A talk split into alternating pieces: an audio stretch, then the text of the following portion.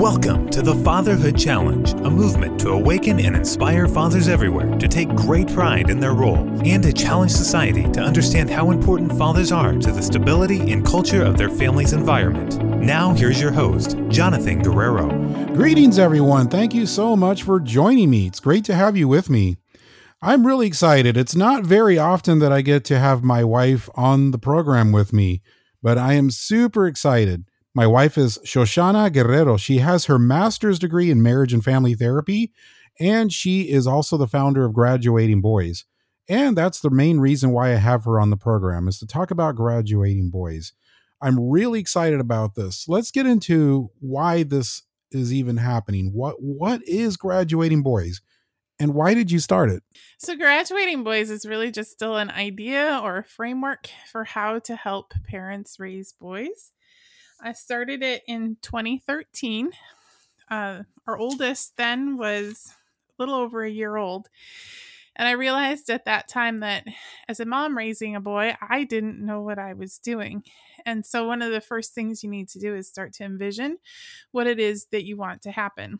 Stephen Covey, in his Seven Habits of Highly Effective People, with habit number two, says that you need to begin with the end in mind.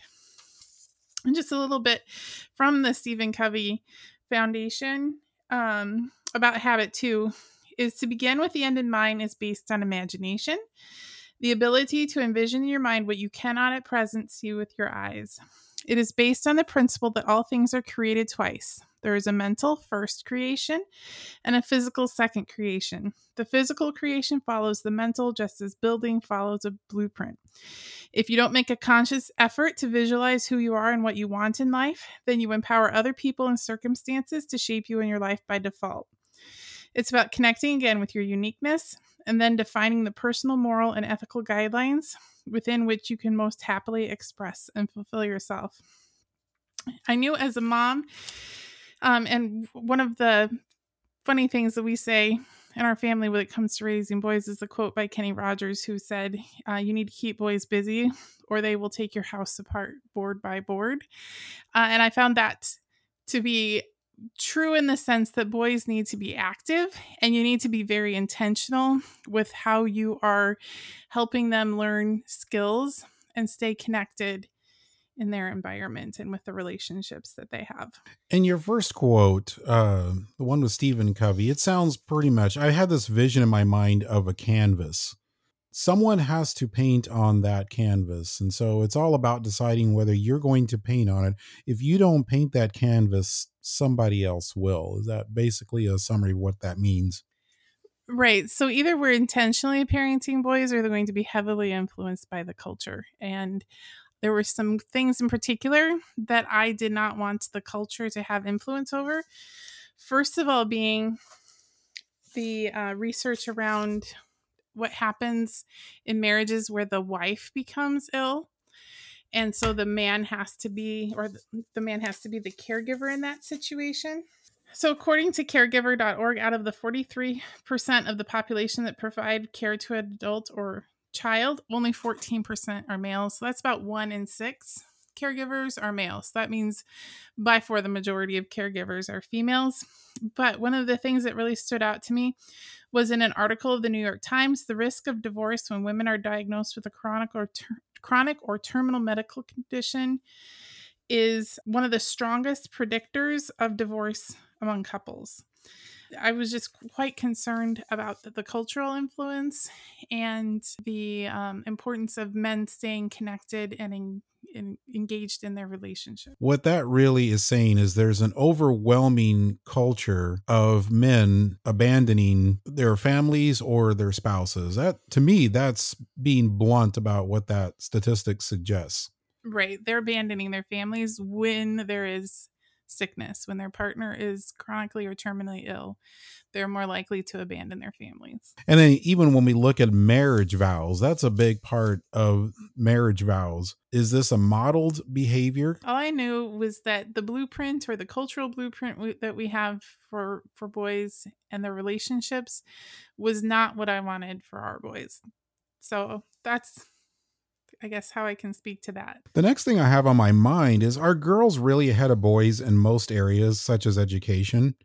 What are some of the factors that are driving this? For a long time, people just didn't care whether or not girls succeeded or not. There have always been, if you go through history, there have always been women who have been high achievers and they have found ways um, through male dominated societies to stand out uh, and and make those achievements that they they were driven to do. But for the most part uh, up until the 1980s 1990s people just didn't care whether or not girls particularly succeeded. And so once the school system started to provide a little more effort and a little bit more focus girls really started to take off academically. And so they are one of the highest graduating uh, groups in um, high school and then any undergrad and then postgraduate. So girls are dominating the education scene now. So it sounds like in the process of this, boys have gotten a different message. Is is it the is that message happening or the lack of a message of importance is that in the educational system or is that in the home well so one of the things you want to keep in mind is that this that graduating always t- typically follows a bell shaped curve. And so, boys, even now, typically you're going to have your highest achievers are typically going to be boys as far as like physical, uh, mental, and intellectual. Um, there are just some boys who just have like all of those genetic and environmental factors just come together. Um, and then they also have the the support they need to be able to accomplish the things that they want to accomplish. And so boys are all that we we always have that group of boys who are high achievers and are going to do well and are successful. But what people don't think about is that there's this bell-shaped curve and that at the other end is typically boys as well. So when you have girls who are also succeeding, they tend to fill out more of the middle. Um, and there's fewer uh, and that's not the case anymore because they were graduating so much faster and, and with more degrees than boys. So you have more girls at the front of the curve um, than you do at the end of the curve. And it's Lisa Eliot in Pink Brain, Blue Brain that talks about the protective factor of the XX chromosome. And so if there is a genetic fault in the chromosomes, they have a backup set that protects them. So if they are um, going to have a disability is because they um, have a an error in both sets of their chromosomes, so they are less likely to be as disabled throughout life simply because they've got the backup set of the XX chromosome. Boys, however, with the XY don't have that backup, and so they more evenly spread through that bell shaped curve. And so you have some boys that are just going to struggle more due to not having that backup of the genetic chromosomes like the girls do. Um, so that's the, kind of the genetic element to that. But the other thing is, is that girls get more emotional support. Um, we talk more emo- in more emotional language with them, and we also recognize the importance of relationships. We don't have those conversations with boys. We aren't talking about their feelings. We aren't giving them language for their feelings, and while we focus on the competitive element of relationships, we don't talk about the nurturing side of relationships so that they're able to engage and connect with their with their family um, if they choose to get married with their spouse, and if they have children, to be able to then engage with their children emotionally. That was really insightful. I will definitely agree. Boys really struggle when it comes to emotional language. There's definitely a deficit there. And that is such a key thing, a key skill that at some point, uh, I don't know where or if that ever gets picked up. And that has to, that definitely has to change if we're going to change the dynamics of what a stable marriage and a stable relationship actually means. We're going to get into that a little bit later on, but we're going to change gears now just a little bit. Let's look at areas such as substance abuse and addiction.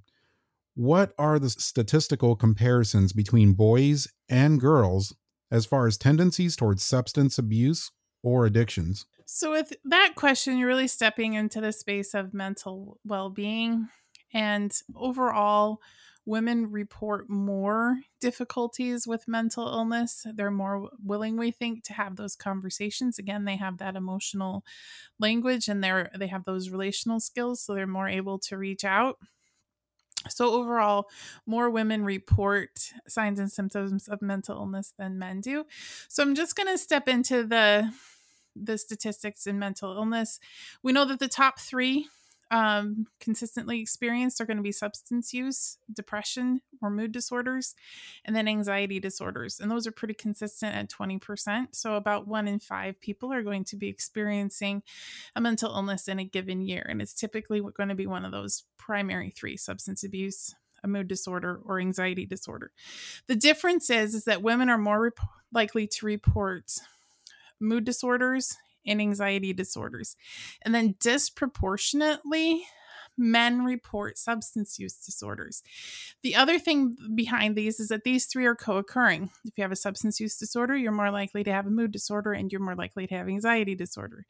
If you have an anxiety disorder, you're more likely to have a mood disorder and, and um, substance use disorder. So, what's happening is, in my opinion, is that men are experiencing anxiety and mood disorders, but they're going to substances and addictions in order to self soothe and to self medicate and try and treat these mood and anxiety disorders. And so I believe that you will find they have uh, reports more of substance use, pornography addiction, um, gambling. Um, any other type of addictive behavior is going to be primarily men. And so in those settings, we also need to be screening and treating mood disorders and anxiety disorders. Let's go into one of the questions that I'm probably very, maybe the most curious about when it comes to what we've just talked about. The boy, is it men or is it women that are the most likely to go seek therapy? By far, women. By far. Okay. So there's a lot said in just that alone. Right. Women are, are more comfortable reaching out for help than men are. So does that come back to the issue of emotional language? Is that what drives that? Boys do not have the emotional language that they need, which means that um, they aren't getting the emotional support that they need. And so it's not so much that they don't reach out, it's that they don't know that it's an option. Um, culturally, uh, this isn't something that we support. Uh, within families, I don't think it's typically supported. Um, men are usually told to like suck it up, pull yourself up by your bootstraps, you'll figure it out. Um, so the language that we treat boys with is pretty harsh, even from a young age. So if we're harsh with somebody, what we plant is what we're going to harvest. And so they're typically going to then um, be more hostile and harsh with other people versus being gentle and emotionally attuned. That's a perfect segue into the next question I have, which are boys more or less prepared for relationships than they used to be? Men actually are wanting more from their relationships now than they used to. I think they don't want to be considered the babysitter, they want to be considered the parent, um, that they're wanting to be involved in the, their own experience of life.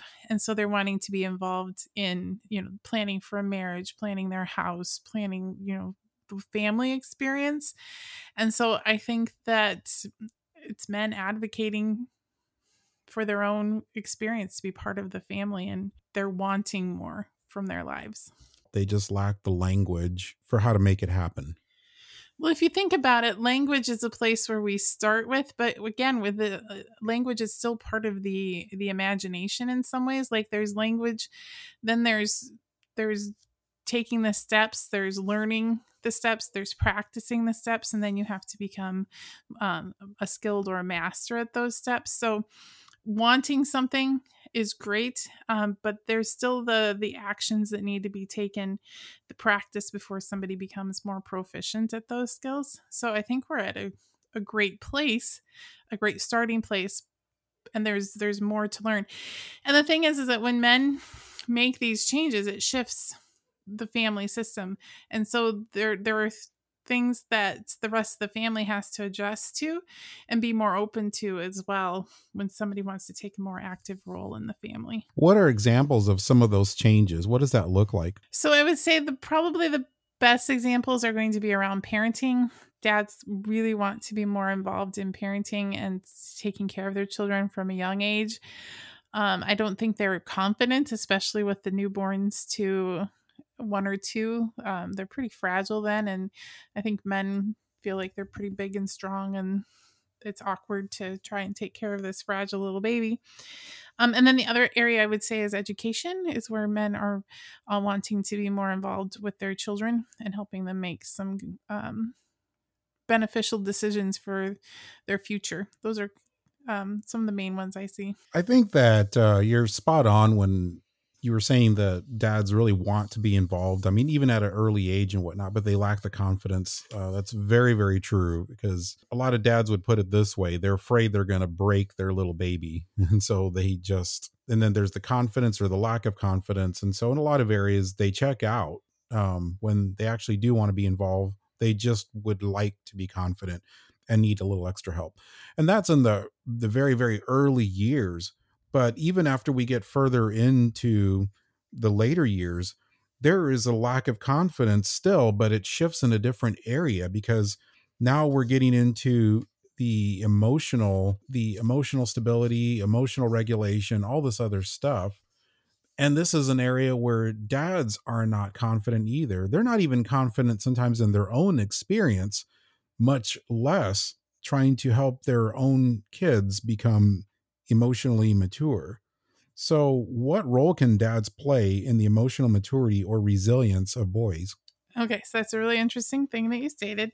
So, I would start with I want to go back and mention the comment where you said that uh, dads more likely to check out in those early years. First of all, if somebody is checked out and less engaged, that puts them at higher risk for mental illness, i.e., substance use disorder, or pornography, or gambling, or name your addiction. Uh, gaming they're higher risk at those at that point because their wife is preoccupied and caring for a very uh, insistent and uh, dependent child. Um, so, first of all, I think that's important. Next, I think that is of utmost importance is that the primary thing that dads can be doing is supporting the sensory motor development of their children. It's going to play a key element in their education, their emotional development, and the, the ability of the brain to integrate information. So, that is one of the key things that men can do. Um, core muscle development. Um, so you think your big muscles, your abs, your your glutes, your quads, all of the core um, that help the body be the strongest it can possibly be, even into your shoulders and arms, all help uh, early learning development. Um, and so, some of the best things that you can do is to support that core strength. Um, some of the things that you can do um, just thinking about seeing when children struggle with wiggling, um, they're bouncing, slouching, um, sitting itself requires core strength. Um, and we expect children in schools to sit a very long time. And we have them in school for longer. And so the more you have them in school, the more you need to be supporting core strength and i understand like that people value education and they want their children to be getting the best education they can but children cannot integrate information if they're struggling to maintain their own um, emotional well-being and physical well-being. Focus requires a strong core as well as emotional readiness so if we're finding children are struggling with uh, attention symptoms, one of the things you can start with is Are you supporting their core muscle development. Um, and then the other thing that having a strong core helps with is reducing the likelihood of behaviors. Um, because they feel confident and they're able to manage their body. And then having some emotional language, they're able to manage and regulate their emotions is going to make it easier for them to manage their own well being and then also come back from when they have an emotional meltdown. So while these things don't seem related to um, like their emotional or academic or educational well-being, they're actually the core skills that dads can support uh, in helping children to do well in their early childhood into their um, middle school and adolescent years. One of the things I really liked about what you said uh, at the very beginning of your answer to this question um, and I want to bring it back again, and that is that it is so crucial and important for dads to engage in the beginning, even when you feel like you don't know what you're doing. You know, we have this idea that mothers were just born with this innate idea to know exactly what to do in every single case. And I've had repeated guests come on here, uh, mothers coming on here saying that no, we didn't know what we were doing. No, it was not instinctive. But the difference is they put the work in, they put the time in, they did the research, they read the books, they did everything they needed to do to learn instead of just succumbing to this idea that this is overwhelming. I don't know what I'm doing, therefore I can't do it, and then checking out. I think a crucial thing is do your own work, do some education, be involved. Because what Shoshannah said was really, really crucial in understanding the emotional development it all starts early. It's not something that as a father you're supposed to work on later or when they become when they're past the toddler years you're supposed to be working on this from the very very beginning so what, as you were talking there the first thing that came to mind is i think women or the moms have this oxytocin bond um, that neurotransmitter bond hormonal bond that men don't have because they aren't putting in the time, as you said, for that skin to skin contact. We, we get such a strong bond through that oxytocin that there is um, a more determined uh, point of view i think because we we have such a, a, strong connection. We're going to do whatever it takes to help this little one. And so that's another thing that you can do is you can from the beginning um, spend that time with with little ones so you're getting that oxytocin bond just like mom is.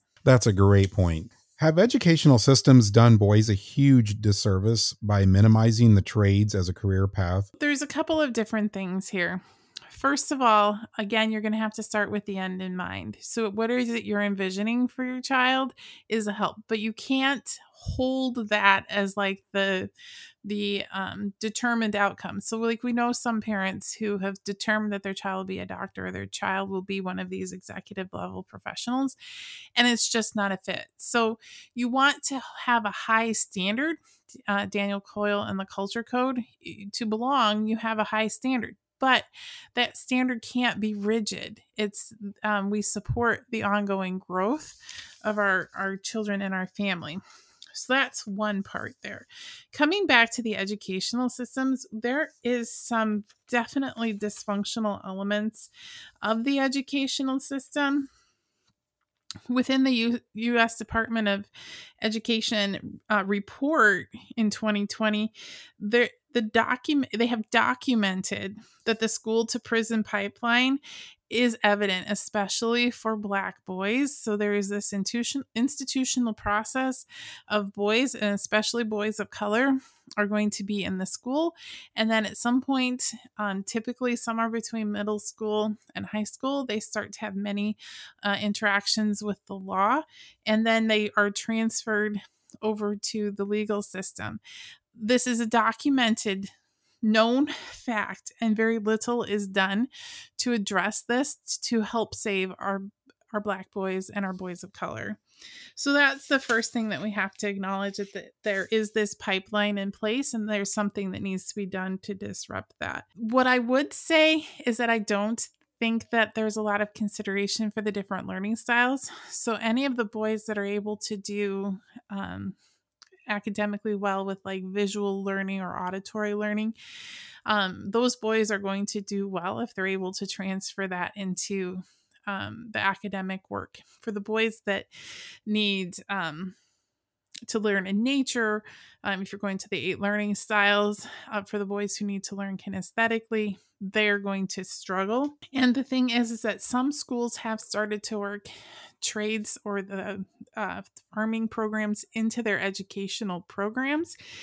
And those boys in those programs do well. So when we have the resources available when they have those options available they do well.